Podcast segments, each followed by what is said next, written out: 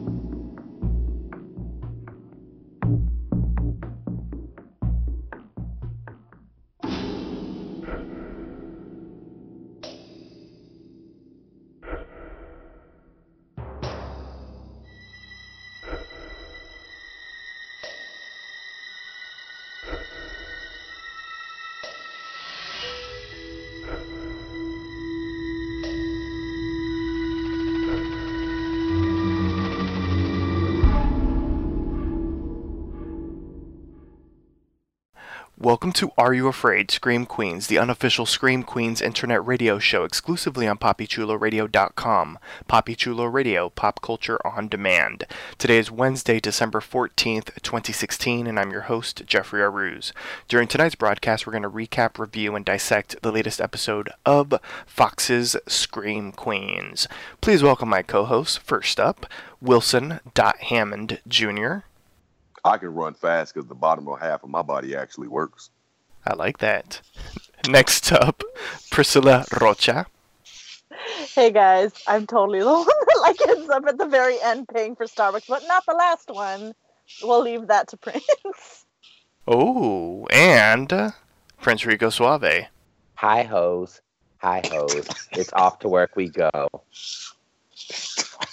Well, we started off with a bang, so let's jump into our recap of Season 2, Episode 9, titled Lovin' the D, and aired December 13th, 2016. I laughed when I saw that name. I'm not going to lie. Yeah. I burst out laughing reading that name, and I'm like, the names that they came up with this is the best one so far. For Ryan Murphy loves his fake TV shows. So let, here's the official synopsis of the episode. The Chanels are overwhelmed when their TV idol, Dr. Scarlett Lovin, visits the Cure Institute. Meanwhile, Hester calls a green meanie summit as the killers put their final kill plan into effect. So let's get everyone's uh, initial reaction to the episode, and we'll start off with Priscilla. Holy shit. Oh my god. Chanel number five is life. the fact that she's just kind of like, I'm a genius and nobody fucking cares. Oh god. She made this episode for me. In fact, all the Chanels did. That whole like TV cast, like, I don't know, everything was great. And the Green Meanie Summit, Hester, like every single person that was a Chanel did a good job. Loved this episode. Prince. Um, I honestly am gonna go with Priscilla. I love this episode more so for the comical relief of it. Like I just felt like this was one of the funniest episodes this so far on the season. Just the puns were on, the action was on point. I'm like everybody that aired on this episode or guest on this episode did their job. They did the damn thing and they got the story going for me. All right, now Wilson. Yeah, I'm gonna go with the rest of my crew members. This this was a good episode. I think I was I started laughing at the very very beginning, and uh, I found myself laughing throughout and like this is crazy. Yeah, um, you know me, I could have dealt with a dozen more murders or so, but not bad at it. all. I was waiting for that shit. I was like, is Wilson gonna like this or not? Because it's a good episode. But there was what two kills? Yeah. Three. So one was so three. Three, yeah. What 3 mm-hmm. All right. Yep. Mm-hmm. But one was so mediocre. Well, yeah, that was sad because it was mediocre. But um, yeah, so I'm going to continue on the hype train. I, thought it was a fun episode, a great sort of setup episode for the finale. A lot of uh, revelations, uh, some important deaths, minus like the pathetic one. And uh, for me, Chanel number five had the line of the night. When she said this line towards the end of the episode, I was gagging. That was a uh, a little tease as to what it was. It was hilarious. I, like I loved it. It was so funny to me. Um, I yes, I know, right? We got to go on Snapchat right now. And that we're not going to have a no, whole other Snapchat conversation, listeners. Priscilla's going to fall asleep. Um, but before we get into a thorough recap of the latest episode of Scream Queens, here's our announcer with a few reminders on how you can interact with us. Follow Poppy Chula Radio on social media. We are on Facebook, Instagram, Twitter, at Poppy Chula Radio. Do you have any questions, suggestions, comments, or concerns? Email us via contact at poppychularadio.com. Are you interested in joining the Poppy Chula Radio team as an on-air personality? Email talent at poppychularadio.com. Binge listen to your favorite Poppy Chula Radio programs by visiting poppychularadio.com slash archives. You can also download tonight's broadcast and the rest of the series through iTunes. Just search for Are You Afraid? Scream Queens, and subscribe. Thanks, announcer. So we start off with the Chanels working the overnight shift that Nurse Hoffel made them do. And uh, when Chanel Oberlin goes into uh, a room to look at a patient, there's uh, this whole like green meanie swamp thing um, on the bed. It, it was like I don't know. It was like stuff from the swamp, like plants and I don't know what it was, but it like was a little habitat. Hashtag was- when the it was weed smokes you. there. You go. Perfect. It was like a little. It was like a little habitat that they made. it was a habitat. I was expecting Little Shop of Horrors. Oh, that would have been good, but they didn't have the budget for that. Uh, And then she screams, she turns around, and then sh- she finds one of, it's sort of like a mannequin that's a Kappa girl with a whole bunch of knives uh, embedded uh, into her. And they're confused though, because they're like, the Green Meanie's trying to scare us, but this doesn't follow the Green Meanie's MO because this is like a Kappa girl. Why would they be talking about stuff from two years ago? And also, why would the Green Meanie try to scare us before they attack? Because then our adrenaline would rush and make us run even faster. But anyway, so they figure that they should, uh, instead of stick together, they should uh, split up. And uh, They meet at Starbucks, and the last person there has to buy the coffees. but the last person there is going to be dead. That was priceless. Not with Exactly. Benny Hill. They should And have then they Benny Hill getting- music playing during that scene. They really They should have had the Benny Hill music. That would have been hilarious. And so they split up and they start running to the Starbucks, but they each run into a green meanie. And so then they run in the opposite direction from where they were and they run into another green meanie. And then they run to their third option and they run into another green meanie. And they don't really realize that there are multiple green meanies because they keep on like running back to each other and they're like, "Oh my god, it's after me, it's after me." And uh, then we have Chanel number three, who's about to get sliced and diced by a green meanie, but then another green meanie stops that green meanie from killing her, and then she does like a little wink and he does like a little nod. And then Chanel runs into a green meanie and she falls to the ground and all this kind of stuff, and then the green meanie, she's like begging for her life. And she's like, I hate this hospital too. And the green meanie is about to slice and dice, but then another green meanie shows up and like basically claims dibs and then Chanel disappears while they're trying to claim dibs. And so then the three green meanies appear together. The green meanie that wasn't there was Cassidy Cascade. The green meanie that initially was going to kill Chanel was Wes. And the green meanie that was claiming dibs was Nurse Hoffel. And uh, Nurse was like, you know, you're trying to, you know, get my revenge murder and they start uh, bitching at each other and they're like i told you to stay away from number three and you know you can't kill the boss and uh, Hoff was like you look like a pickle and then I liked that scene.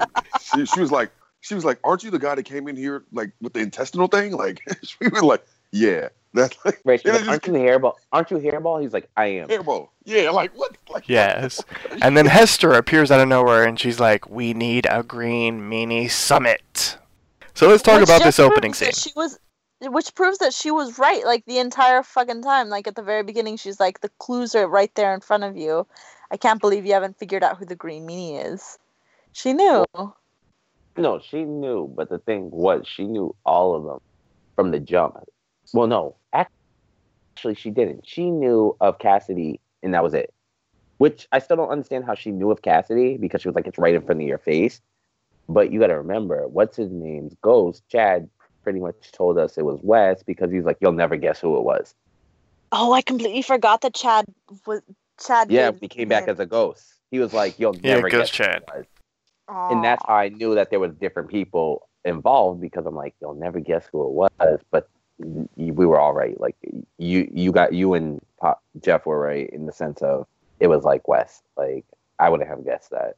I mean, that I was, when when you said West or whatever, I mean, I was seems like years ago. Like West, Wes is. I was like, man, my, I, I did my twisting my lips up and pointed to him like bullshit, and then I'm like, God damn it, it was right. Fuck, That exact, and that's exactly how I felt watching that episode. It's like they are fucking right. Fuck. fuck. Yeah. We don't like that we were right either. Trust, trust. But let's discuss this opening scene because it was madcap. It was insane. It was very Scream It was bad. Queens. It was hilarious because they didn't even notice Zayday was missing. That Zayday shared a room with them. That made me fall out of my floor laughing. Like the number three goes, "Wait, we share a room with Zayday." Yeah. I'm like, Yeah. You guys are Oh my god. you guys have been here for a year. You don't know who you share a room with. Chanel number three knows nothing about life. Like she doesn't fucking recognize shit. Oh god. But she's. I think she did. I don't know what it was about her in this episode, but she was. I don't know, almost. I don't know, adorable in a way. Like, Yes. oh, I, I I think that winky face to the green meanie like Yes. hit Wilson. He's like, oh my god. yeah, like, oh, She's nice. Right? She like gave a wink and like gave like a cute smile, like I know it's you. It's like, I know it's you, baby. Thanks for saving my life. Right? Yeah, it- pretty much. And I was like, oh my god, she's like in love. I'm like, we haven't seen this since her lesbian Sam. Yeah. But who's crazier, her or Hester? I think it's honestly number three. I think it's What? she because she's discreet crazy. She's I think that's discreet more crazy. Yeah, I think that's She's on the more she's crazy on the low. When she's crazy on the low. Like I think when you uh, show you're crazy, it's like, oh, all right, I know what to expect. I think that crazy on the low, like I still want to date this like killer type thing, is like, bitch, you tapped. I mean, I figured the earmuffs were a dead giveaway, but we'll see. Oh, she did. She wanted to block out the bullshit. And remember that guy tried to eat her ear. Like he had an obsession with her ear.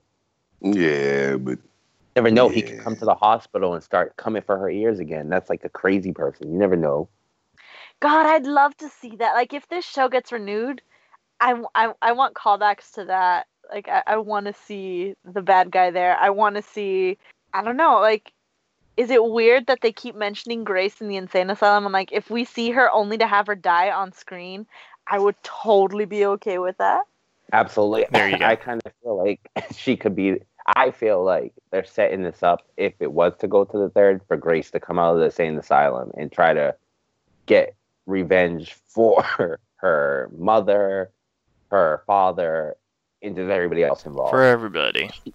Yeah, and they they have been setting up the whole thing of like they didn't mention it for a while, but in recent episodes they keep on mentioning the earmuffs. So I think Priscilla might have something with that.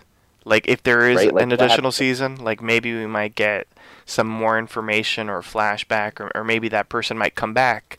In, in particular, maybe because of Grace- something that happens in this episode, like you know, she's going to get Grace greater attention put on herself.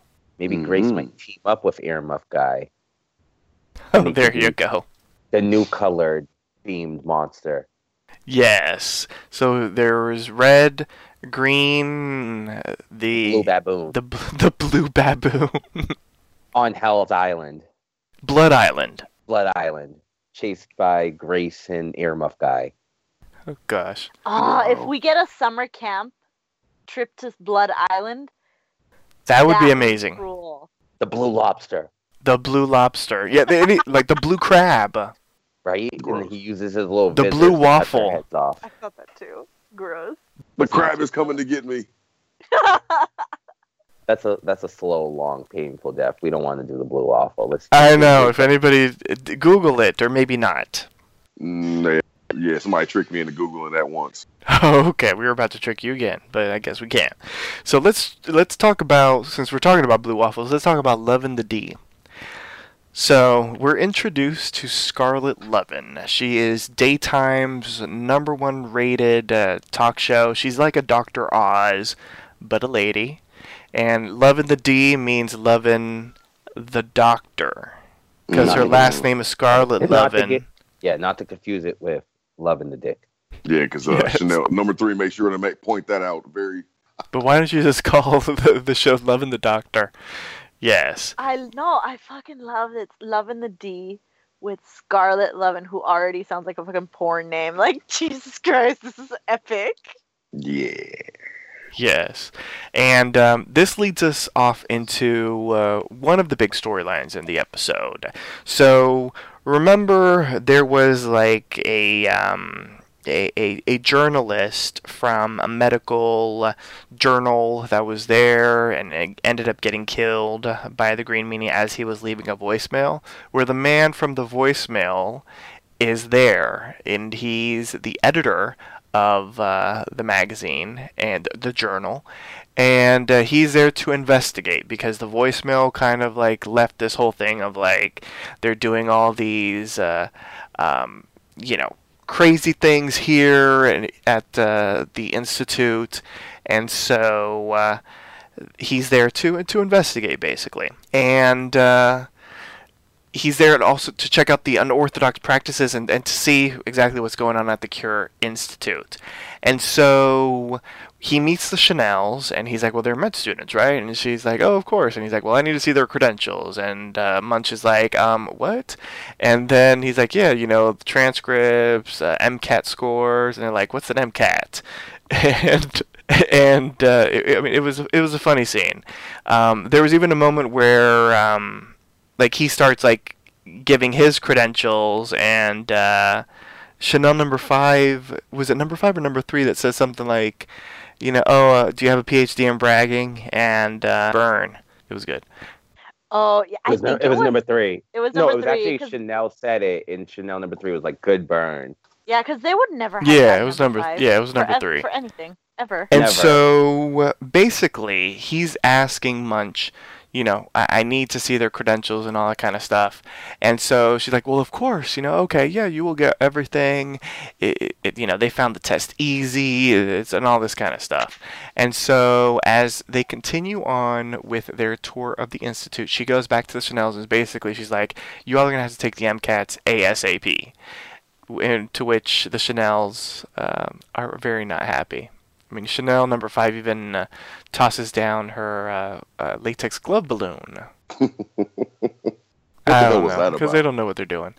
And so later on, they end up meeting their idol, Dr. Scarlett Lovin, because uh, Dr. Lovin of Lovin the D, she heard about the parasitic twin removal, and so she wants to do a surgery, feature a surgery there at the Cure Institute. She wants to do the first ever live on television surgery, and she wants Dr. Holt as well as the Chanels to perform the surgery. It's basically this uh, this man who has a 16 pound tumor on his face, and uh, she's like, you know, we need we, we need to make this happen. This would be huge ratings, and of course, Munsch is excited because this brings a whole bunch of positive press to the institute. And since this man is sort of like looking around uh, and stuff, you know, this would guarantee that the institute cannot be shut down because it's going to have all this wonderful positive press. Now, the Chanels do put their foot in their mouth because they confess that they are not uh, doctors nor med students. And so Lovin is like, you know, we can't do this because of legal measures and all this kind of stuff. These are not medical students, and we could face a lawsuit and all this kind of stuff. And so the Chanels are like, we will take the MCATs. We will take the MCATs. We will pass. We will take it. We'll do good. You know, we love you, loving the D, basically. And I love Chanel number five. was like, where, where can we take it at the DMV? That shit was ridiculous. Oh my god. Yes. So they're th- that's what they've decided, and Lovin is like, okay, you know, I will come back and we will do the surgeries once the MCATs. Now, th- there is a, a, bit of a situation though, because. Uh, the other doctor shows, Dr. Oz, Dr. Phil, The Doctors, they've all learned about Lovin's plans to do this live surgery. And so now they're all trying to schedule live surgery. So they need to do this live surgery like tomorrow. And so uh, they've set it up to where there will be a proctor later on that night, and uh, the Chanels have to take the MCATs that night. Dun dun dun.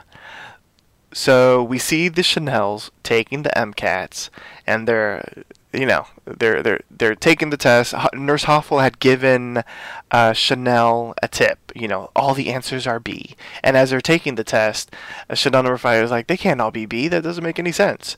And so we see them taking the test, and they're all stressing out. It's an eight-hour test. They start at nine o'clock. They finish at five o'clock in the morning. About an hour and a half later, the proctor is done grading the exams, and we find out that the Chanels have passed. Yay!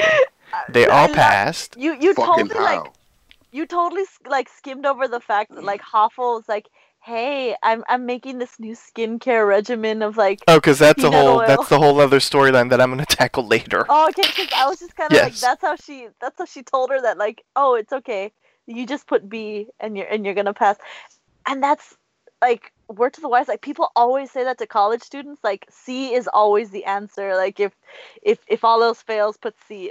It never fucking works. I don't know where people get this shit from, but ah, that them taking the test with the little like clueless pens, like you know the type, the ones that have like little fluffy poofs at the end of it. That was fucking hilarious, and their calculators are bedazzled too. Yeah, because that's how you do it when you're a Chanel. And so they all scored over 500. And then he goes over the actual scores. Chanel got 519, number 3, 522, and uh, number 5 got a 525, just 3 points away from a perfect score and she goes in for a hug, but she never gets it.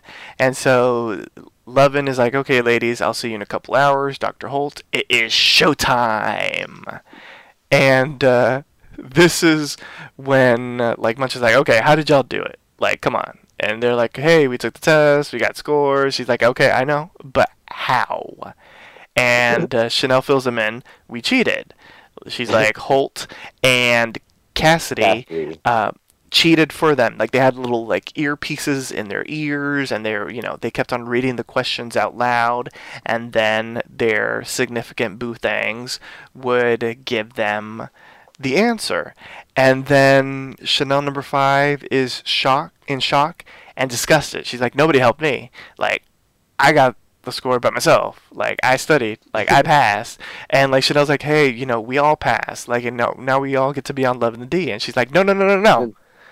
I passed. Like I actually passed. And Munsch is like, okay. And she's like, I actually passed. Like I didn't have any help. And and everyone's like, nobody cares. And so then um, Chanel, as Nurse Hoffel is uh, trying to get away, she's like, you know, thanks for telling us about B. You know, you know, better luck next next time. Oh my god. And then Chanel proclaims that she's a genius. Chanel number five. Which low mean- key, I mean- kinda is. I mean, But if she she kind of is. Oh my god. If you guys just want to know knew this exam, like it's to so like leave them. this exam is so fucking hard and for her to have gotten like close to a perfect score. Like she is a genius. She is super smart. I felt so bad for her when she when nobody gave a shit. Like See, I didn't feel bad for her because of that. My thing was like, I'm like, okay, so you're this fucking smart. When are you gonna smarten up and walk away from these fucking idiots? Like, Well, there's that. Return Like, of the that- Kitty Hat though too. Like oh, I I love the kitty hat. happy. Oh my god, yes. I actually have one. Guys. So- Oh, I was about to say someone on this podcast has one, but I wasn't going to be referring to you. I have a kitty hat, guys. It says meow. I'm a cat. Duh. Like, Well, it might go, have but- been inspired by Chanel number five. Priscilla actually has one, Well, and she had it first. I don't know if she had it first. I just might have. She might have just openly admitted that she had it first. I don't think I was publicly telling the world I had a kitty hat until like maybe season two. I was like, I have to see if they make it to a second season before I started admitting to people that I bit Chanel number five. Well, there you go. And uh, probably the sad thing is that Wilson is not surprised. Not at all. Probably not Dude, at all. That I that probably- Oh, that it makes was- Dr. Holt is guy. stupider than Cassidy, and Cassidy is stupider than Chanel number five. Well, yeah. I would assume at this rate, Cassidy might have cheated his way to get in there too. I don't really think he's that all that bright his damn self. That's true. But- Aw, poor Cassidy.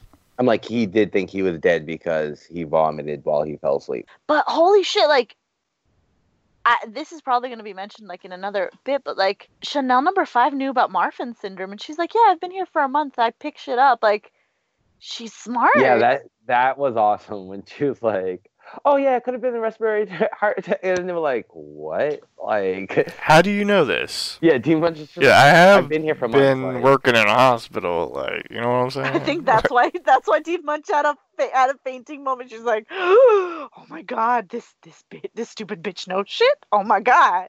yes. That's the gag. Oh, oh, oh, that was the gag.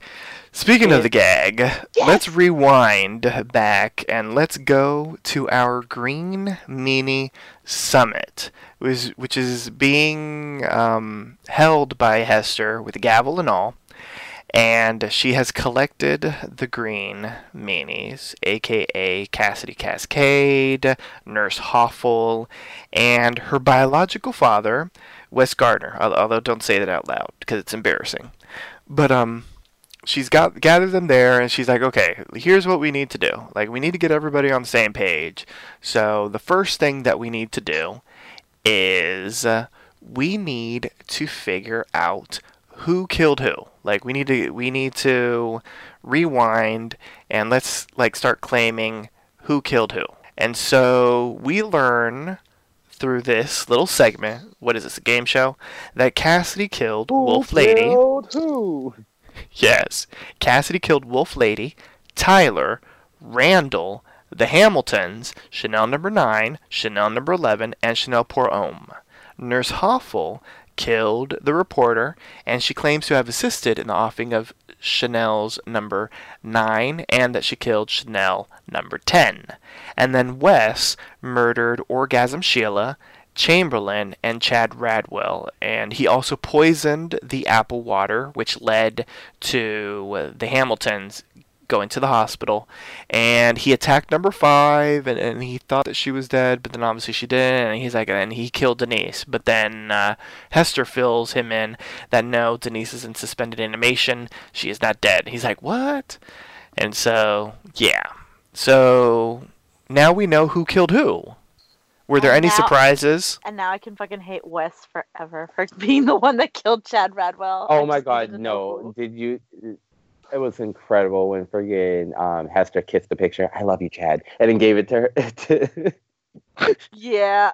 Hester. gave it to Wes. She like kissed. him, Well, like, he did attack her crack. She's like, I still love you. I still love you, Chad. Kissed it and then gave it to him. I was like, this that whole scene between Wes and Hester was just incredible. Like she's like, Yep, and that's my dad. and he was like, Don't say that out loud. It's embarrassing. No, at first he he went like at first he went along with it. He was like, "Yeah, I am. I know it's hard to believe." And then it was like, she was like, "Yeah, Dad, don't call me that. That's embarrassing." And then it was at the end. He was like, "But I'm your dad. Let me kill her." I fucking love that he, He like he's obsessed with Grace with his like daughter, Oh, but like his absolutely. Esther, she's like, oh, she's the reject daughter. I, I I could give less of a shit about her. Yeah, Wes is a real piece of shit. Well, there you go. I'm glad he's gone, motherfucker. But I, yes. I'm surprised that he killed Orgasm Lady. Like that came out of nowhere. But it explains. Well, if you remember, he also it also explained uh, why the Green Meanie didn't attack um, Zayday because we initially thought that it was uh, Cassidy because he had mentioned that uh, Zayday scares him, but it turns out it was it was Wes, and because Zayday was Grace's best friend, that's why he couldn't hurt her. Yeah, now Zayday's fucking lucky as hell. Like, cause Cassidy Whoa. was scared by her, and freaking uh, Wes was was respectful of her, and the other chick just doesn't give a shit about her. The only reason that like I would say like she's unlucky is that like she's still like she's caught in a basement, but like she still isn't dead, which surprises me considering like she's underneath that kooky lady's bed. Like, mm, how, how long are you gonna stay alive? She's Well, lucky. she does have an ex- experiences being kidnapped before, so she can handle herself. So let's break down who is left and who claims who to die. So th- there aren't that many um, victims, uh, potential victims, left. And so they decide that, well, I should say, they, they start sort of like divvying up who is left. And um, we have Cassidy, he claims Chanel number three. And he's like, you know, I've done all these kills, I've killed the most people, I will sit this out, but as long as I get to take care of number three. And then Hoff was like, oh, when you mean take care of, you mean take care of. Like, you don't mean you're gonna kill her, you're gonna you're in love with her. yes. And so he's like, you know, there's no reason we have to kill all the Chanels, but then the Hester's like, you know, this is a murder summit. Like, if you're not gonna kill people, you can leave. And she's like, okay, I'm gonna murder her. And he and she's like, yes, I will murder her. And then yeah, murder her with kisses and all that kind of stuff. And so. So Wes is like, okay, you know, I haven't had, you know, Hoffel, you haven't had the chance to kill as many people, so you know what? I will give you number five and uh, all these other people, and I'm I will kill Oberlin. And uh, she's like, no, no, no, no. She burned my sister's face off. And he's like, no, but she put my daughter in the insane asylum. And so then, like, Hester's like, Dad. And then he's like, don't call me that. It's embarrassing. And so she's like, you know, she's got a point. You know, Grace is still alive and Mrs. Dean is dead, you know, in the most horrible way possible. Like, she has a reason for revenge. And so then he's like, come on, I will give you all these people. Um, I'll even throw in number three because Cassidy's not going to do it. Uh, so you get all four Chanels for the price of one. And he's like, she's she's like no, and he's like fine, you know, I'll even throw in Dean Munsch, and you know I love her. And then and then Hoffel, Kirstie Alley says you can go suck a hot fart. I love how they called Chanel number five a dirty old cow. I don't give a shit about her. Nobody cares about number five. like they at tried all. killing her, and they're like, "Did we succeed? No, no, no, no." Lovin doesn't even like number five. Mm-hmm. They do her pretty dirty. It, it's it's it's sometimes it's sad, but sometimes most of the time it, it's fucking hilarious. Yeah. Yeah, it's And so they- comical. it's comical, but I, I will say number five has grown on me. She has become like one of my favorites. Like I would have told you last season, like they could have killed her off, and I would have been content. I think if they killed her off this season, I would have actually really bummed out. Yeah. No, you said that, and that that's like the death knell for her. Because every time you say that Bum, about bum, somebody, they bum. fucking No, die. once I start to warm up to somebody, they just die. I'm not allowed to have nothing nice. I know, right? And so they end up taking a vote, and it's three against one. Uh, so uh, Hoffel will kill Chanel, and uh, Wes is, is not very happy about any of this. Um, especially since they did it in sort of a PTA meeting kind of way, and he's like, "How could you? I am your dad."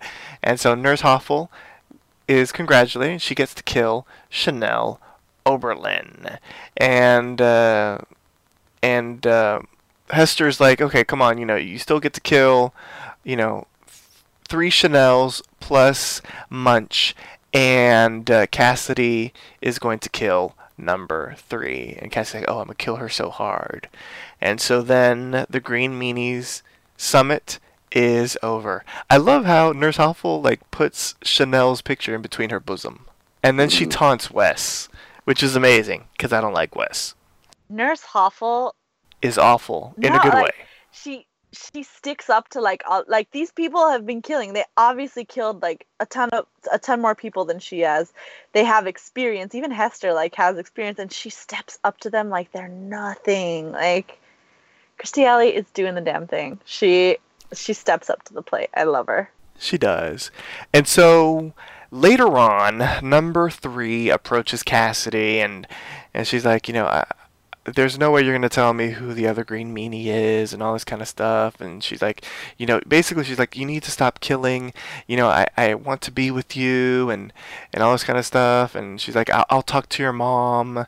And uh, Cassie's like, oh, I'm scared of her, and she's like, our love will make you brave. You know, we need to talk to her. And he thinks that it's a horrible idea, and uh, she's like, you know, she's kind of possessive, and uh, she she's like that, that like women aren't going to be into his whole you know raised to be a serial killer type of thing that that's a turn off. So we need to uh, we, we, we need to fix this.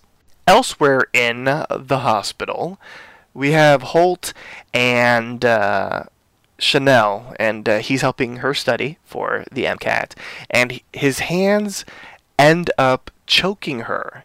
And he blames it on maybe some leftover tissue from the serial killer hand, but she runs away in fear and he's left confused. And so she runs into a room, and that's where Nurse Hoffel is.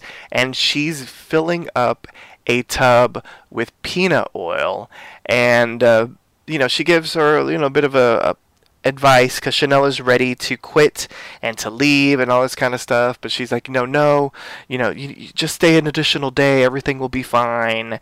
And uh, she's like, uh, Chanel's like, what's what's all this peanut oil? And uh, Hoff was like, oh, this is an experimental new treatment. It's gonna make your make someone's skin so smooth. Maybe you should test it out.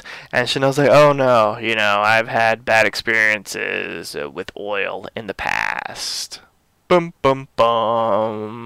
Nah. Man, I think this was the most dra- like the draggiest part of the episode, like the part that I just could give less of a shit about. And that's the Chanel number three. Like, yeah. I don't know. Maybe it's also because I don't care about the mother. Like I always felt like it was Mm. kind of a weaker. Like Well, I like that they're making her like really unhinged because like she wasn't presented to be that way in the beginning, and like with each episode, she's like getting crazier and crazier. maybe maybe if I actually saw her do something like, because uh, Yeah, the I only can thing agree I've with that. seen her do is like give someone bad tea and ask the Yeah, uncle and well. like her son to do shit for her. Like, come on! Like, I want to see you kill someone. I want to see you do something. Like, don't just act. Don't just like act unhinged. Like, act on being unhinged. Yeah, no, I completely, I, I completely agree with you on that. So Holt ends up going to confer with uh, the only killer that he knows, and that's Hester. And she's with the dead body, and he's like, "Well, why hasn't she been tagged?" And she's like, "Oh, well, you know, I like access to a fresh dead body." And so he's like, "Well, listen, you know, you've had some issues with killing people in the past." And she's like, "Oh, one person, you know, I killed one, although I did direct and uh, oversee people killing other people." And so he's like, "Well, come on, um, I need to know, you know." I think I used to thought think that I wanted to kill Chanel because of my serial killer hand, but I don't have the serial killer ha- hand anymore. I have the hand of a normal person, and I still want to kill her. Like, what is going on? And so she's like, okay, it, it could be like three reasons. Number one, like maybe for some like weird coincidence, the hand of the paras- the parasitic twin whose hand you now have, maybe it was also a serial killer and all of a sudden now you have a new serial killer hand. So he's like, well, that probably isn't the case. And so she's like, well, the second reason is you realize that Chanel is a horrible person and that she needs to die. And he's like, well, you know what? I'm starting to believe that. And he's like, what's option number three, though? And she's like, it was never about the hand. Uh, that there's a darkness inside of you. The hand was an excuse. And of course, it's lives, but it's also your nature to take lives. And you are a killer, and you need someone to be with you that will bring out the darkest parts of you and will uh, allow you to quench your taste for blood and murder. I'm just gonna And so say what- that it's her, Yeah. it's, it's his nature to take lives, but it's her nature to take what Chanel has. So Well, that's true. And so she's all seductive with him, and they end up uh, making out on uh, the hospital bed on top of the dead woman. Kinky. Sexy. I know, that's a whole different kind of uh, threesome. And so elsewhere in the hospital, Oh, it's we have. I just got that. I'm sorry. Yes. It, elsewhere in the hospital, we have our homegirl, Marfan, aka Chanel number seven? I just lost count, just like I- Chanel number five did. She's like Chanel number, Yes. whatever her number is. Yes. And she finds snickerdoodles on a plate on the hospital floor. Now, I love me a snickerdoodle. I don't know if I would eat it, that even if it's on a plate on the hospital floor, but she enjoyed it. And then all of a sudden, she has one of those, um, those like doggy things, like that, that, that the The Like- like, like the, the the noose, like the, that the pound, like uses to like. Don't they use that for, on the on stray dogs? yeah, they use it on rabbit animals to like hold them away. Like, cause I've seen them Mm. use it in like raccoons and stuff on reality TV. Yeah. And so that that noose wraps around her neck, tightens, she gets pulled up, and uh, she's choked to death by a green meanie. And uh, Chanel number five ends up finding her, and uh, her scream leads Munsch and the editor to her body, and that's when Chanel's like, Chanel number whatever is dead, and he's like, we need to call the police, and so she explains the Marfan syndrome, and it could be complications from that, and uh, that's when Chanel number five drops her Marfan knowledge, and uh, uh, the dean is like, "What?" And she's like, "Yeah, I worked for the hospitals for months. Like, come on and pay attention." And so he's like, "But what about the marks on her neck?" And then Munsch faints and collapses to the ground. And so the editor helps her up, and she's like, "Oh no, I'm fine, I'm fine." And they're like, "You don't seem fine." She's like, "No, I'm fine." And we should have someone examine you. And so to uh, basically get him out of uh, this vicinity, you know, he's like, okay, come on, you know, show me, let's go, you know, you're you're a good man, and she's like, number five, you know, sorry about number seven, you know what to do with her special morgue, and she's like, oh yeah, special air quotes morgue and all that kind of stuff. That was hilarious. She's like, yeah, the special more. Yes. And then we have Cassidy doing a jaunty little jog, and out comes Wes looking a hot fucking mess. And um, while he's looking a mess, basically he's like, uh, you know, funny running into you. And he's like, you've been following me since the hospital. And he's like, well, you know, here's the thing. Uh, oh, and he also drops the intel that he was the one that killed Marfan because he basically popped a hernia or something, you know, trying to pick her up.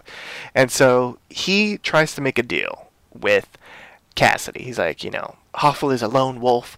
You know, she's she's uh, erratic. You know, she's not a real uh, green meanie, and she'll probably end up pinning it on us and all this kind of stuff. She's gonna, you know, run away scot free and all this kind of stuff. But come on, you know.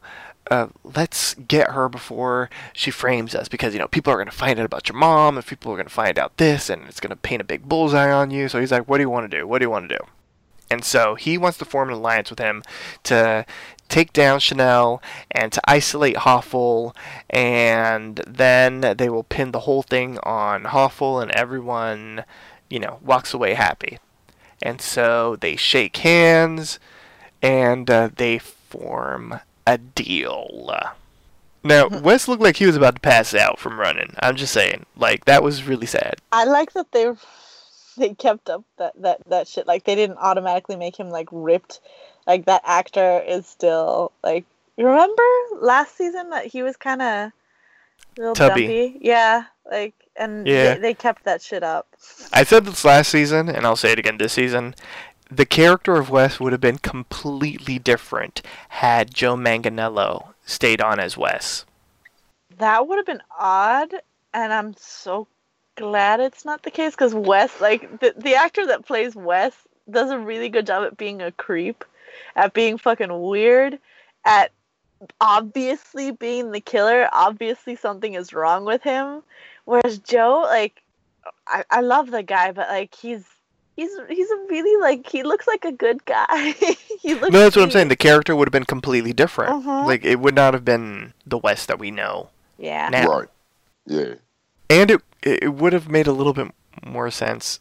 No offense to the actor of like why Munsch was like hot for him, like last season in particular. Yeah. Yeah. Didn't they have to do rewrites for it? Like really, really. yeah, I think they definitely rewrote. I would have to say would have to have rewrote the part for him.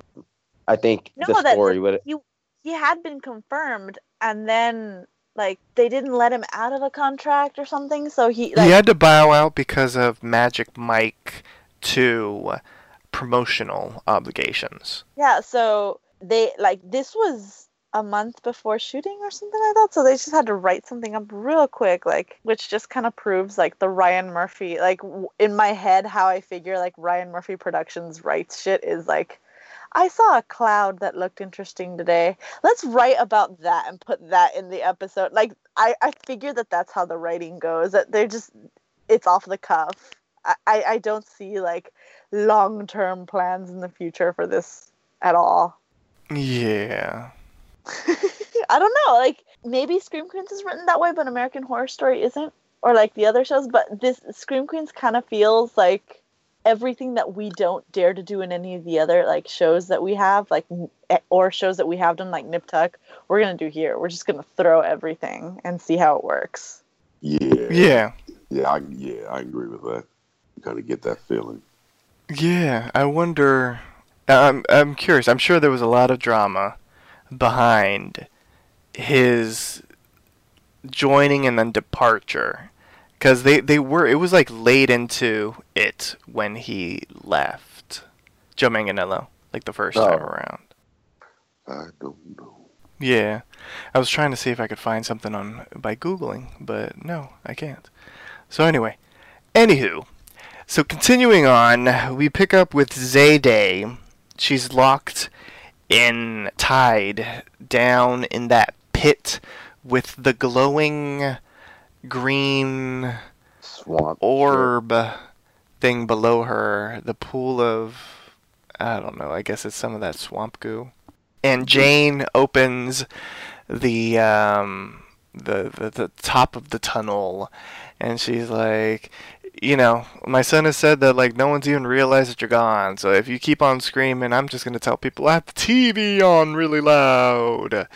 And I don't know. I guess maybe she's gonna tell people she's watching porno because uh, you know, like what TV is like help, help. Um, but anyway. most of TV nowadays, it's like quantum. Well, I guess yeah, that is true. It's, they could say that she's got an episode of Criminal Minds on or something. yeah, right. Like someone got kidnapped. Like a freaking movie about someone being kidnapped. Like, yeah. it yeah, works in this time of day.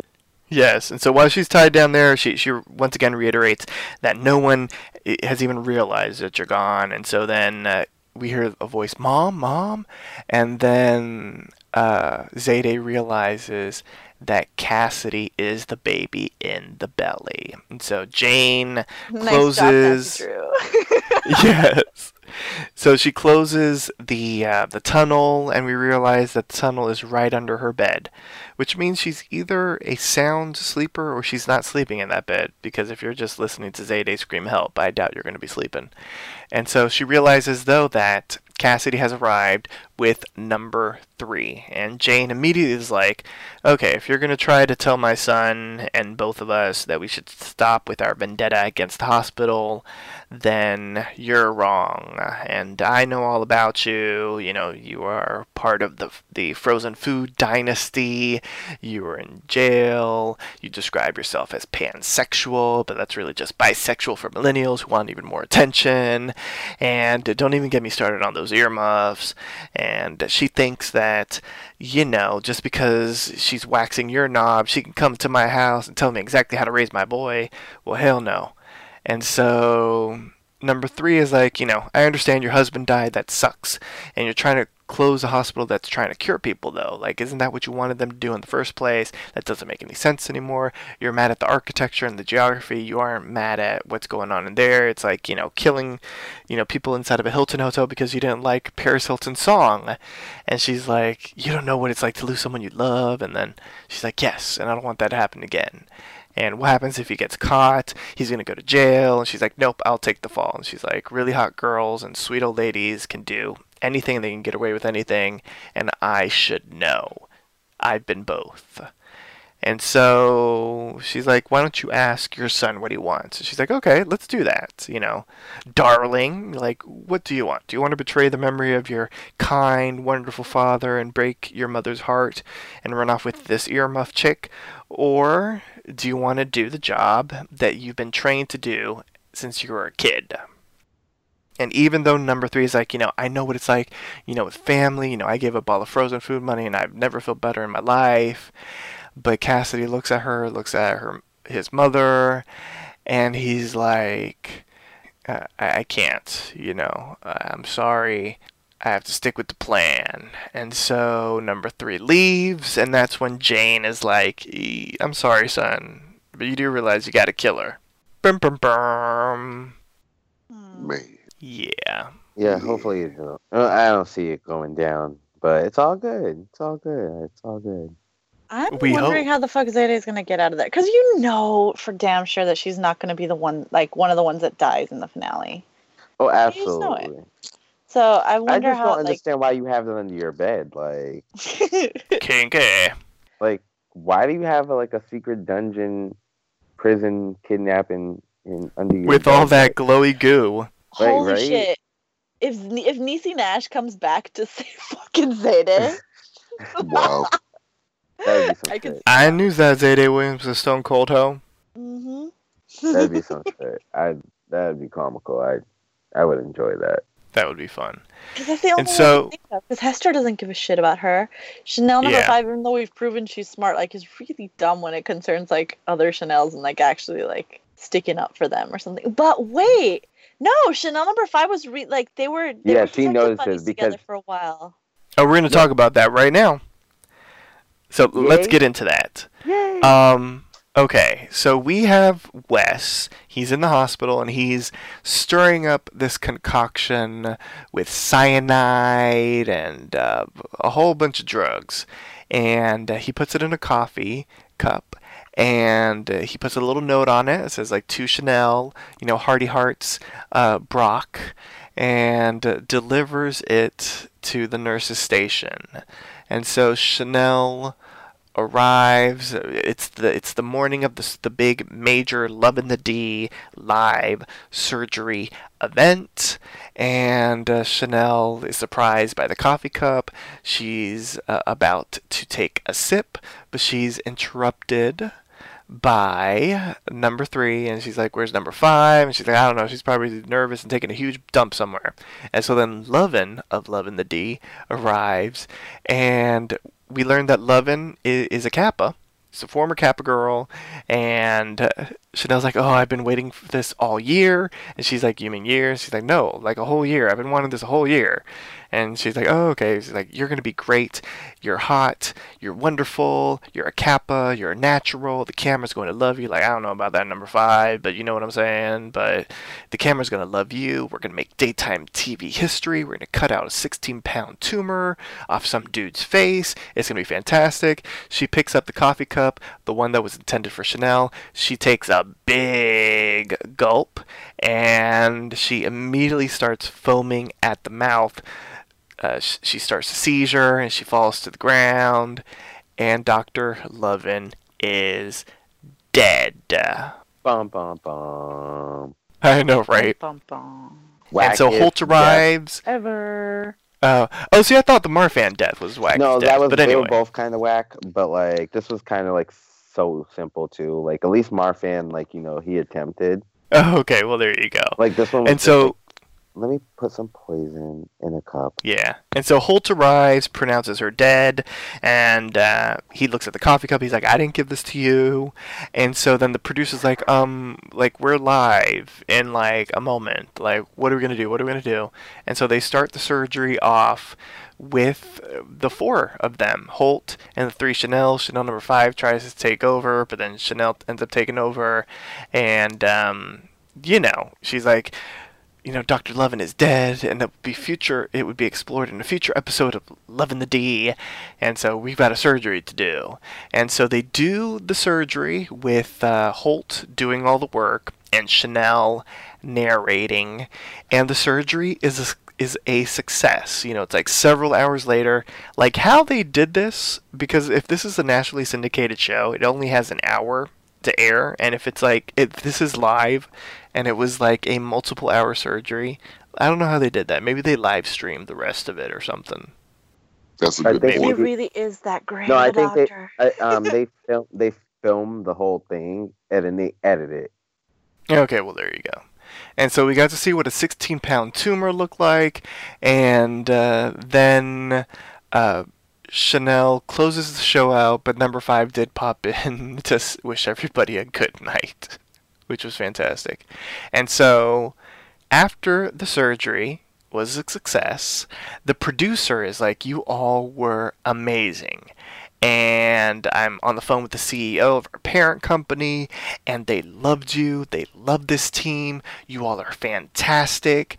And, you know, in the light of Dr. Lovin's untimely passing just a few hours ago, we would like to hire the Chanels as the permanent replacement on Lovin the D. And Holt's is like, You do realize I'm the one that did surgery? And he's like, Okay, you're, you're nice, but we want um, the Chanels, and he's trying to like make sense about it of everything. Like you do realize Dr. Lovin was poisoned, and you know we need to call the authorities. And you're like talking about the show continuing on, but she like just died. And this is when the producer's like, you know, everyone hated her. Like anyone could have poisoned her. Like she fired people for farting in front of her. Well, Well, that sounds like a Kappa Kappa Tau. I know, right? And so Chanel's like, so you're offering us our own show? And he's like, yep. And the Chanels freak out. And Hoffel is observing all of this from nearby, and she's fuming, as she should be. Another win for the Chanels, per usual. I know, they never Mhm. lose. Well, So- apart like apart Well, from that giant they do stint lose. of them like losing all of their fortunes and having to like live off of top ramen and whatever they can lick off the top. Oh, and the of and the fruit pies. head. True, but then two Yeah. of them end up dating doctors. So like, in the end of the day, do they really lose? Well, that's true. That's true. Well, Chanel number five, but who really cares about her? And so the Green Meanies end up having a summit, at least two of them. Uh, Wes and uh, Cassidy decked up in their green meanie finest. And uh, Wes is like, oh, you know, these Chanels, like, we can never get them. Uh, and then he does this whole analogy, like, if they fell into the Grand Canyon, they'd land on the moon. And uh, Cassidy's like, what? And he's like, you know, they. What was what was the saying? They they, fall fail upwards or something upward. like yeah, they fail Yeah. upwards. And so uh, he's like, What do you want to talk to me about? And Hoffel is like, This. And she's like, Come on. You know, you tried to poison Chanel. You broke our binding contract from the Green Meanie Summit. And Chanel was mine. And he's like, What? You know, this isn't the United Nations. Like, we aren't, you know, doing common stuff together and all this kind of thing. And, and then he's like, Oh, like, I want to kill Chanel. Like, I'm really pissed at her about what's happened. And so he's like, you know what? It's this is getting a little intense too much right now, Wes. That's what Cassidy's like. You know, it's getting hard to kill. Everybody's so on edge, and so then Hoffel's like, you know, that's why we need to let everybody know that the green meanie is dead to set up a false sense of security so that there's a big orgy of blood and gore at the end. And while all this is going on, uh, Cassidy and Hoffel are stepping closer to Wes, and Wes is stepping backwards, and we see that behind Wes, that whole uh, tub of the, peanut oil, it's fry, you know, it, it it's frying, it, it's boiling, and uh, Wes is like, Wes, what does Wes end up saying? Like Wes is like, Playlist. let's no, let's let's I vote to frame Hester, and and they're like your daughter, and he's like, you know, and then he realizes that what's going on. He's like, well, you know what? I'm not built to be a killer. You know, I'm out. You know, you all can do whatever you want. You know, as long as the Chanels die and it's super painful and it's fine and whatever, like I'm good. Like it's all cool. And then he realizes, uh oh. And he's like, okay, I, I see what's going on here. You guys are gonna kill me. And they laugh, and she's like, "Any last words?" And so he goes up, and uh, he puts, he folds his arm, and he's ready to do a a back dive into the peanut oil, and he says, "Playlist." And you would think how close that they were, that him splashing down would not have splashed onto them, but it doesn't because it's a Scream Queens universe, and we see him fry in the boiling peanut oil. And so, cut to Munsch. She's with the editor, and he's like, You know what?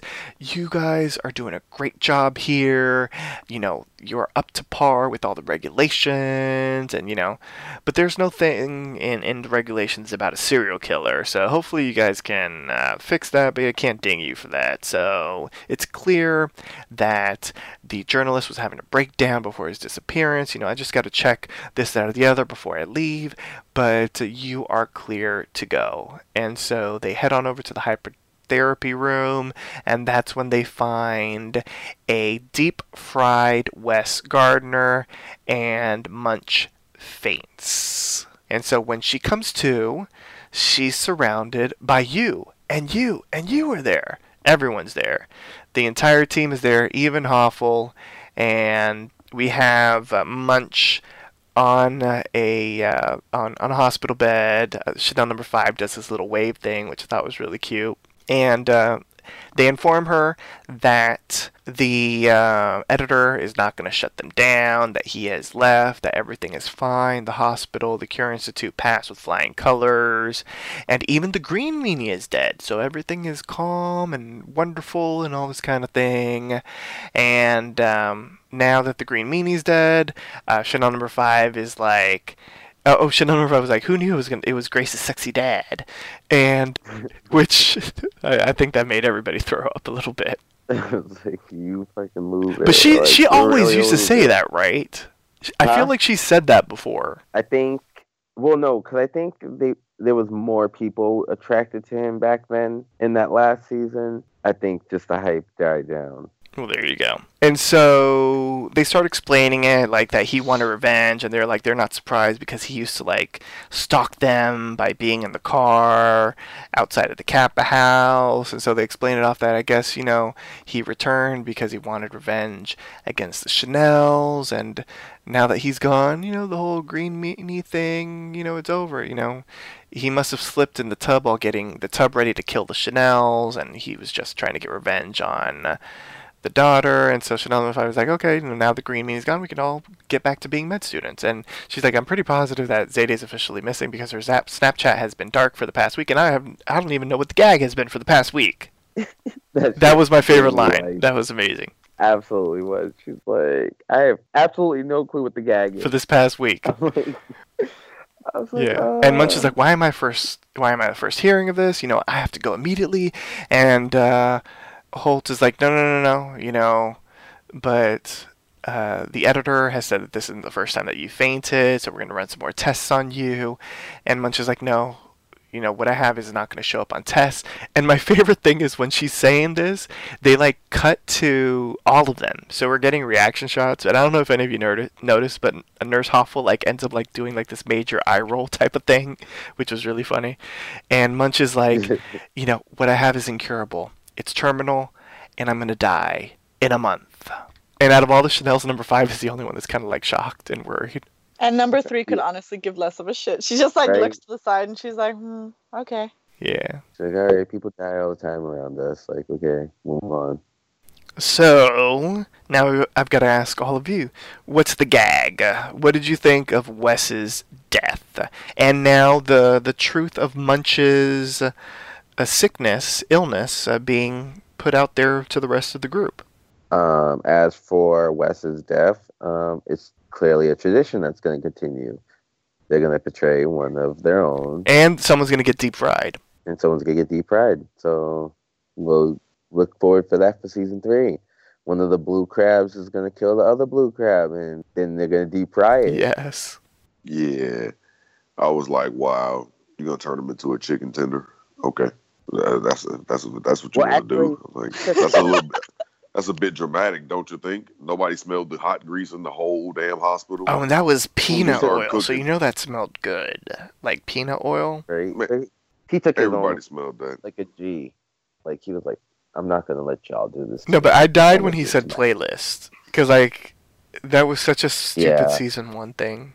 Ah, the playlists. Wes was pathetic. Like I'm so glad that he died. I saw that, and it though it was funny, like in the back of my mind, I'm like, and nothing of value was lost today because it wasn't like none of the deaths I really like was super sad or upset about. I'm like, okay, a Chanel that I have no idea what the number is. She might be a nice girl, but we didn't get to know her very well.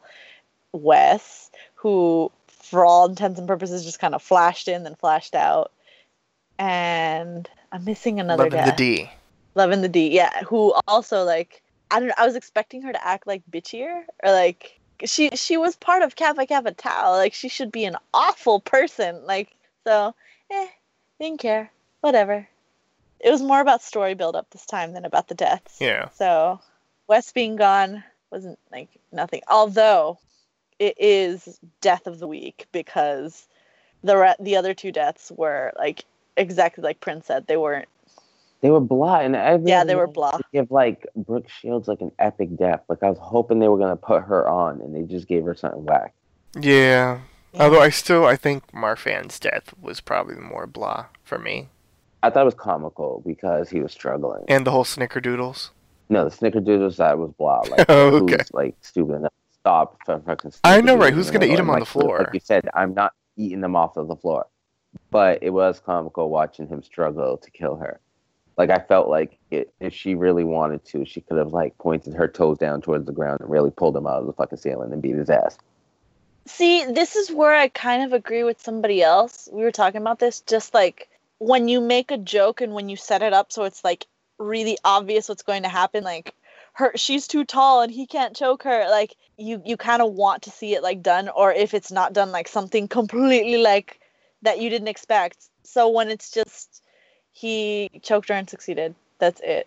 Like it it missed a big punchline that could yeah, have happened. exactly, absolutely. Like it should have been more of a struggle. It should have been more of a fight. It would have been funnier that way. Yeah. I can agree with that.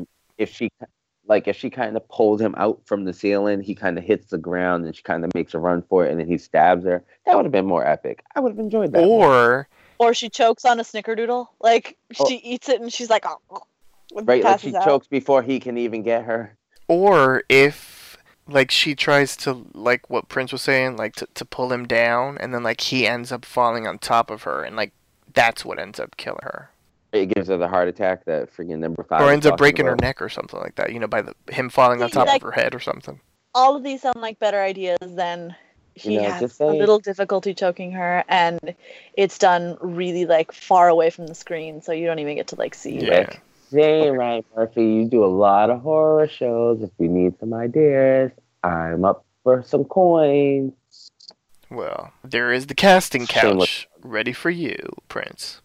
shameless plug. You know if he wants to hire me to kill people in american horror story and scream queens let me know. I got this. I love killing people. I kill them in my head all the time.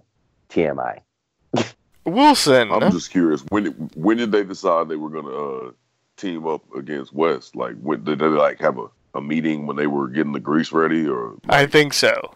That must. Yeah, it must have been a secret meeting, like right after, like the whole his mom and Chanel number three.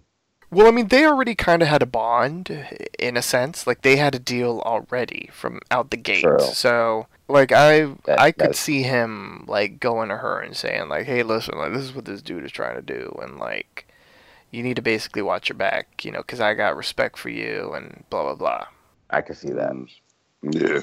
Yeah. So let's get into our MVP for the episode, the character that impressed you the most, and why. Who is your MVP?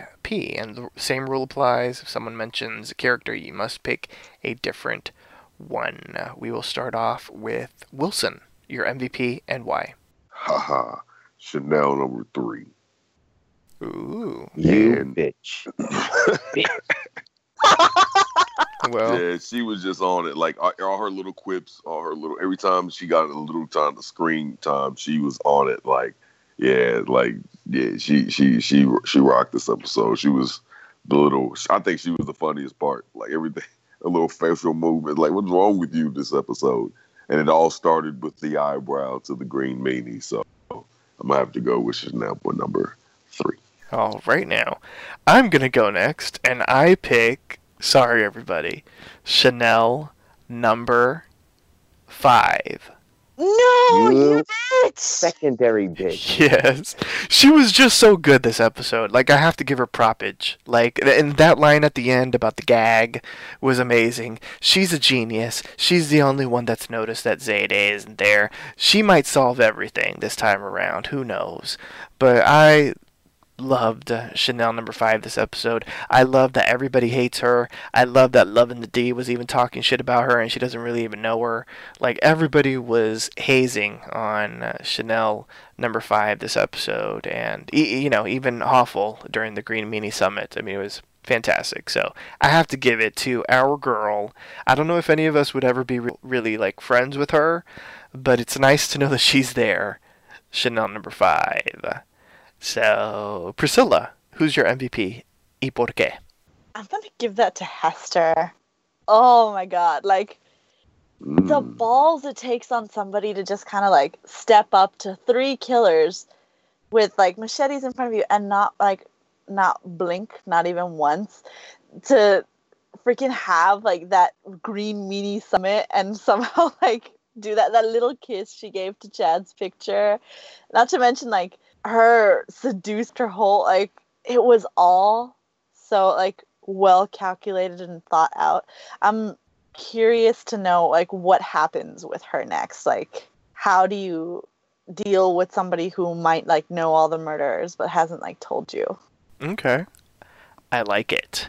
And Prince. Uh, I'm gonna go with Cassie's mom because she has a dungeon under her bed. Shout out to Jane. Get it? You little kinky bitch, you. So yeah, that's the only reason why this. You, you guys pretty much took everybody else. So Nurse Hoffel. um, yeah, no, I'm gonna go. With Oh, Jane in her gosh. dungeon. Well, I'll give a shout out to Nurse Hoffel because they brought back the screeching noise when um, Chanel entered the hydrotherapy room where she was loading up the tub with peanut oil, and she goes, "Hello, Chanel." They did that noise, which I love. I just it, every time it does it, it makes me laugh. It's fantastic. So, uh, this is our penultimate episode. The next episode is the season finale. Some of us are worried that it's the series finale. But uh, since the next episode is the final episode of season two, do we want to shout out any guesses as to who's going to die? Do we think anyone, I mean, obviously not counting any guest cast that it might have, because, you know, if it's a guest, they're probably going to die. But uh, who do you think will die in the season finale? Who do you think will survive? Uh, and, and that kind of thing. I think Cassidy Cascade's gonna die. Well, was that was one's the like green meanies were gonna die. Yeah, all of them. yeah. I was Oh, thinking that yeah. too. I was like, I could. I think in yeah, I the twist of fate, all the green meanies are gonna die somehow. Hester's gonna get blamed for it all. Does Doctor Holt survive though? What do you guys think? Nah, I could care less. I was like, I Oh. think he could be like one of the camp counselor like heads and stuff like that. Like so, I don't know. I, I think he could survive. Like it. it He out of could, but like it doesn't matter either way to me. I guess I could No. I could do without him, or but if he does survive, it's cool. Okay. I, I was hoping someone from the main cast would like die and someone from like the old cast would come back like oh my god you figured out that chamberlain came back from from the swamp that's like bringing back people because it's like radioactive somehow or like that Niecy, I, I I guess that's going to be reserved for Niecy Nash's character for Denise Hemphill like she's gonna, like, Denise Hemphill she's gonna is 100% coming back. so I get like we're going to have somebody come back and we're going to have somebody die well, they still got to kill Chanel number eight. So she's 100% going to die, yeah I feel. I feel that too And uh, do we think all three Chanels will make it out alive? Yeah. I would hope so. Zayday? Yeah. I would hope so. I hope Will Dean Munsch get I hope cured? three dies and Zayday like survives or Zayday dies and three survives. Like one of those two has to die for me. Whoa, what is Oh, wow. with that?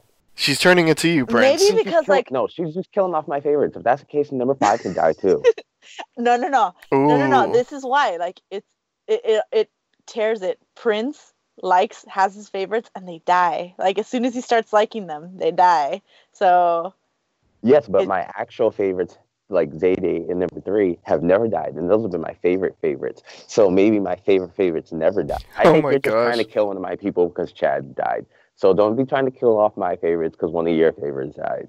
Well, Dean Munsch, does she get cured? Does she Uh, survive? I actually think this season is going to be Jamie Lee Curtis's exit out.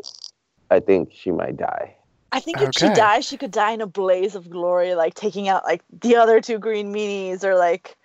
I, feel like it's don't gonna be think she's something be epic. cured. Like I feel like she this was like her way out, and for like somebody new to come in for like season three. okay. Either that or So- season ends and they don't they don't th- there's no resolution to that. They're just like, is she okay? Like, and then that's kind of like, like you motherfucker. Yeah. So we all feel that Cassidy is 100% either either dead or in jail or 100% dead. He's dead. Dead. okay. Priscilla, you agree? Cassidy being 100% dead? Oh, Yeah. God, I hope so. Yes. Okay. What about Hoffel? Dead in jail or she gets away scot free? In jail. In jail. She's not going to get away scot free, but she's she's too good to die. Dead. Okay. Oh gosh. Kill them all is what Wilson says. Hester. Hester dead, alive, and scot free, or back in the mental institute? Back- Back to the institution. She's gonna get blamed for it all. Yup. Oh, damn. Wouldn't it be a twist if last year she got away with it scot free and like nobody put the blame on it, and now everyone puts the blame on her, but she had nothing to do with it? Why would Hoffel be in jail? That's You're gonna no. I, I I was I was edging on like my comment and just thinking like if Hester gets blamed for everything, maybe like Hoffel goes on the run. Mm. To Blood Island. Mm-hmm. To possibly be the killer like next time, or maybe she dies in peanut oil. Like, but I I could I think there's a stronger like tie-in to having Hester take the fall for everything. Okay. And we all feel like Zayday will be saved by Denise Hemphill. Mm, Yeah. Special agent. But I I know it's it's gonna happen, but god damn it. Like she she took the grace position this time and again, it's the whole when you played the straight man role, like it's it's really hard to make it funny to work off of everyone else being crazy. But she just kind of felt like a stupid Nancy Drew, like ineffective at anything that she's done. Like the the thing that impressed me the most probably was when she figured out that that the dean had Kuru, but like other than that, I don't know. Like there was there wasn't any zhuzh, any anything interesting for me. And last episode's like Snapchat thing, oh god, like that shot up. It bored me. So like if she dies, yay. She probably won't though. Prince, the gag is Priscilla didn't like the gag. The get Priscilla wants her dead, but the gag is she's gonna survive. I like it. That's true. There is one character that we haven't discussed, and that's because she's kind of been like a secondary character that they've been featuring a lot in these past couple of episodes. But Jane, Cassidy's mother, does she make it out alive? Does she die? Does she go to jail? Please she's die. Oh no, she's gonna go to jail. But I, I feel like she's gonna go to jail. but I feel like maybe, maybe three's just gonna kill her. Oh. I could see. That low, would be interesting. on some low key shit, like and blame it on the green Mimi. If I can't have him, nobody can. It, like she's gonna miss out on love twice. Nah, not my bitch. Hmm. Possibly. Okay. A lot of bold uh, predictions. Are we going to end the season with a cliffhanger? What do you think? Possibly, possibly. I If- think if- if- definitely if- so. Like I I, think if he gets a confirm, I think if Ryan Murphy secretly knew that he got a confirmation for a third season, he's gonna leave it with a cliffhanger. If not, I think he had an alternative ending. I think Ryan was the type of person that like leaves with a cliffhanger because like, well, when we expected the show to end, like we were gonna have this as the as the ending. Like he Oh, would have okay, an yeah. exit Okay, interview yeah. with, with something like that. So I I, I, it's definitely gonna end in a cliffhanger. Okay. Yeah. Do you think the ending will at all set up what could potentially be a third season? Uh, n- I think it'll set it up the way season one set things up, where like it leaves things open ended, but it won't tell you next season we're going to summer camp. Next season we're going to like at, at to a haunted house. Like th- it's not going to give you a lead in that way to make it easier for like the writers to come up with shit later on or to like surprise you. Yeah, because I'm like, I'm I'm a little confused on how they would do a cliffhanger because it'd kind of tack. They did someone dressed up in the green meanie outfit again, unless somebody survived. And then Mhm. like even last season, I'm like, you find out that it was like Chad, so like it wasn't even a real Red Devil. It was just Chad being corny. Okay. And um, I know that we kind of gave, but I don't feel like I got it from everybody, so I'm, I'm going to repeat. Dr. Holt, dead or alive at the end of the Um, season? Alive. dead. But okay if he's alive, but hopefully And Wilson? Uh, join the dark side, Wilson. I mean, Hopefully I, dead. I'd like if he died, but I think he's gonna live. Yeah, I, Just kill him. Wilson's Okay. all about killing though. Like so, if Just people die. He's gonna like be on just just check it it's off. Okay. just okay, check it he's- off. as the go, right? He's going to be on Fuller House. He'll be okay. He'll be okay. He'll still have a Hey, job. just kill him. He'll always be Uncle Jesse. Oh, gosh. Well, on that note, we'll find out next week. So join us next time for a brand new installment of Are You Afraid, Scream Queens. Once again, here's our announcer to remind you on how you can interact with us. Follow Poppy Chula Radio on social media. We are on Facebook, Instagram, Twitter, at Poppy Chula Radio. Do you have any questions, suggestions, comments, or concerns? Email us via contact at poppychularadio.com. Are you interested in joining the Poppy Chula Radio team as an on-air personality? Email talent at poppychularadio.com. Binge listen to your favorite Poppy Chula radio programs by visiting poppychularadio.com slash archives. You can also download tonight's broadcast and the rest of the series through iTunes. Just search for Are You Afraid? Scream Queens, and subscribe. Thanks, announcer. Co-hosts, please wish the listeners a good night. Good night. Y'all take it easy, man. Deuces. Don't die. Bye, whores. Watch out for the snickerdoodles. Thanks for tuning in. Download new episodes of Are You Afraid? Scream Queens every Thursday via iTunes and the Poppy Chula Radio archives. New episodes stream via poppychularadio.com every Thursday at 9 p.m. Eastern, 6 p.m. Pacific. Good night, everyone.